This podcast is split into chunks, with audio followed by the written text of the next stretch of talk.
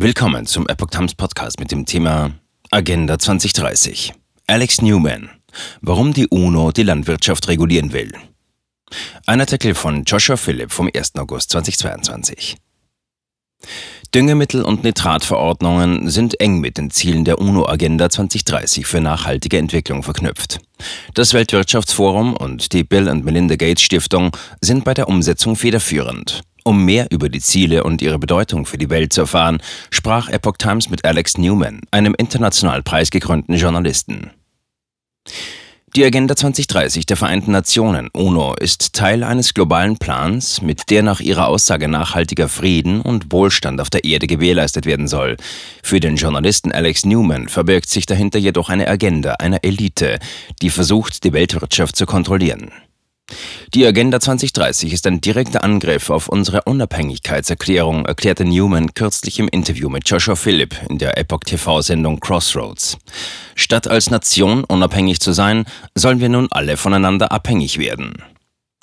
2015 unterzeichneten alle UNO-Mitgliedstaaten die Agenda 2030. Der damalige UNO-Generalsekretär Ban Ki-moon bezeichnete sie als globale Erklärung, die zur gegenseitigen Abhängigkeit verpflichtet. Die Bedeutung der Nahrungsmittelketten. Eine Schlüsselrolle bei der Zentralisierung der Wildwirtschaft spielen dem Journalisten nach die Nahrungsmittelketten, das zweite Ziel der Agenda 2030. Um das zu erreichen, soll die Landwirtschaft in den verschiedenen Ländern allmählich über Umweltverordnungen reduziert und umgestaltet werden. Eine Erklärung des WEF vom September 2021 betont, dass die Kontrolle über die Lebensmittelketten dafür ausschlaggebend ist, letztendlich alle 17 Ziele der Agenda bis 2030 durchzusetzen. Jeder, überall, muss handeln und dabei mitwirken, um die Art und Weise, wie die Welt Lebensmittel produziert, konsumiert und darüber denkt, zu verändern, heißt es in der Erklärung. Machtmittel der Kommunisten. Wer die Nahrungsmittelketten kontrolliert, kontrolliert alles, erklärt Newman. Das wussten schon die Kommunisten. Deshalb war eines ihrer Ziele, Lebensmittelknappheit zu erzeugen und Landwirte abhängig zu machen, so Newman. Solange die Menschen sich selbst versorgen können, ist es nicht nötig, dass die Regierung in ihr Leben eingreift und es reguliert. Die Amerikaner seien ein gutes Beispiel dafür. Solange die Lebensmittelproduktion breit gestreut ist und in den Händen unabhängiger Produzenten liegt, werden sich die Menschen kaum einem fremden Willen beugen, so Newman. Lebensmittel als Machtinstrument zu missbrauchen, sei seit 100 Jahren charakteristisch für kommunistische Regime. So seien auch viele Leute gestrickt, die offen für die Agenda 2030 der UNO und das Weltwirtschaftsforum werben würden. Kontrolle über Ackerland. Die Agenda 2030 will jeden Teil des menschlichen Lebens, jeden Teil der Wirtschaft regulieren, sagt der Newman weiter. Dabei sollen nicht nur Besitz und Vermögen innerhalb eines Landes umverteilt werden, sondern auch weltweit. Die Agenda für nachhaltige Entwicklung entstand bereits in den 1970er Jahren. Genauer gesagt unternahm bereits die UNO die ersten Definitionsversuche 1976 auf einer Konferenz in Vancouver, Kanada. Die erste UN-Konferenz über menschliches Zusammenleben, bekannt als Habitat 1, verabschiedete Empfehlungen für die UN-Mitgliedstaaten. Darin heißt es, Land sollte nicht als normaler Besitz behandelt werden, der von Einzelpersonen kontrolliert wird und den Zwängen und Ineffizienzen des Marktes unterliegt. Privater Landbesitz ist auch ein Hauptinstrument der Anhäufung und Konzentration von Reichtum und trägt daher zu sozialer Ungerechtigkeit bei. Enteignung der Landwirte. Newman ist überzeugt, dass die UNO letztlich den privaten Landbesitz abschaffen will. Wir sehen das überall auf der Welt. Das passiert nicht nur in den Niederlanden. Dazu würden Landwirte und Viehzüchter, die unabhängig sind oder nicht zum System gehören, bekämpft. Sie wollen Kleinbauern, sogar mittlere Betriebe, von ihrem Land vertreiben und alles unter die Kontrolle dieser, ich finde dafür keinen anderen Begriff, faschistischen öffentlich-privaten Partnerschaften bringen. Newman führte einige Beispiele an. Das chinesische Regime zwingt Bauern, in Megastädte umzuziehen. In Südafrika werden Landwirte umgebracht. In den USA hat die Börsenaufsichtsbehörde SEC im März eine neue Vorschrift vorgeschlagen, die kleine und mittlere Landwirte ruinieren könnte.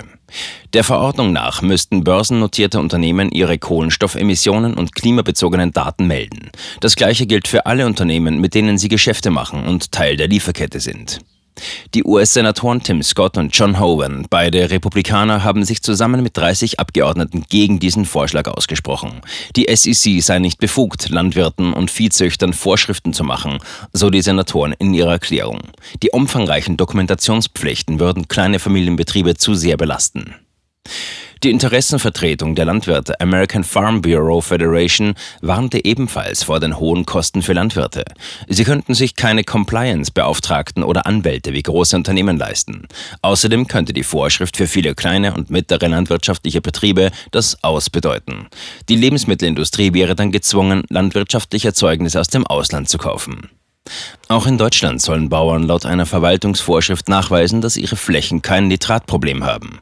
Die Verursacher, bei denen es sich teilweise um Industriebetriebe in der unmittelbaren Nachbarschaft handelt, brauchen dagegen nicht benannt zu werden. Zentralisierung der Lebensmittelversorgung. Diejenigen, die unsere Lebensmittelversorgung allmählich systematisch zerstören wollen, wollen sie komplett umstrukturieren. Es gebe ihnen die vollständige Kontrolle und absolute Macht über jeden, der ihrer Gerichtsbarkeit untersteht, so Newman weiter. China sei dabei ein passendes Beispiel. Dort bildet die Kommunistische Partei mit den großen Agrarkonzernen Partnerschaften, sodass sie die vollständige Kontrolle über die Lebensmittelversorgung erhält, sagte Newman. Dies sei ähnlich wie früher in Deutschland unter Hitler. Auf dem Papier führten Privatunternehmen die Geschäfte, in der Praxis bekamen die privaten Unternehmen jedoch ihre Aufträge ausschließlich von der Regierung. In den USA würden die sogenannten ESG-Kriterien für Umwelt, Soziales und Unternehmensführung dazu verwendet, einzelne Unternehmen und den Wirtschaftssektor zu kontrollieren, sie in den Dienst der Ziele der Raubtierklasse zu stellen, so Newman weiter. Als Raubtierklasse bezeichnet der Journalist die Personen, die hinter der UNO und dem Weltwirtschaftsforum stehen. Die Zentralisierung der Lebensmittelversorgung sei nur ein Punkt auf ihrer Agenda, allerdings ein sehr wichtiger, denn er erlaubt es ihnen, die Menschheit zu kontrollieren, fügte er hinzu. Beteiligung des Weltwirtschaftsforums. Im Januar 2021 haben das Weltwirtschaftsforum WEF und die niederländische Regierung eine neue Initiative namens Food Innovation Hub ins Leben gerufen. Der Zusammenschluss aus Partnern aus dem öffentlichen und privaten Sektor verschiedener Länder soll die weltweiten Lieferketten umstrukturieren. Die niederländische Regierung finanziert den Hub. Das globale Koordinationssekretariat hat seinen Sitz in Wageningen. Das WEF will die globalen Treibhausgasemissionen reduzieren, indem es die Tierhaltung ersetzt. Als alternative Proteinquelle sollen Insekten und im Labor gezüchtete Proteine dienen, heißt es in einem vom WEF in Auftrag gegebenen Weißbuch 2019. Auf diese Empfehlung hin kam es zu mehreren Neugründungen im Bereich der Indoor-Landwirtschaft. Eine davon ist das französische Unternehmen Insect. Diese erste vollautomatische Insektenfarm der Welt stellt jährlich 100.000 Tonnen Insektenprodukte her, so ein WEF-Bericht. Im März kaufte Insect den amerikanischen Mehlwurmhersteller Jord Producers auf, um seine Aktivitäten in den USA auszuweiten und in den amerikanischen Hühnerfuttermarkt einzutreten, so eine Erklärung des Unternehmens. Wie wir die Lebensmittelkontrolle der UNO stoppen können. Wenn wir den globalen Eliten die Kontrolle über die Lebensmittelversorgung überlassen, garantiere ich Ihnen, wird das als Waffe gegen Sie eingesetzt und Sie werden alle Ihre Freiheiten verlieren. Sie werden Dinge tun, die Sie sonst nicht tun würden, egal ob Sie in den USA oder in einem anderen Land leben. Wenn Sie landwirtschaftliche Flächen besitzen, verkaufen Sie sie nicht an diese Leute. Sie versuchen, die Bauern zu bestechen, damit sie ihr Land verlassen, so Newman weiter. Wenn man den aktuellen Trend stoppen will, sollte man sich nach alternativen Quellen für Lebensmittel umschauen, meint Newman. Dazu sei es gut, Lebensmittel direkt von den Landwirten in der unmittelbaren Umgebung zu kaufen, auf Wochenmärkte zu gehen oder Lebensmittelkisten bei regionalen Bauernhöfen zu bestellen.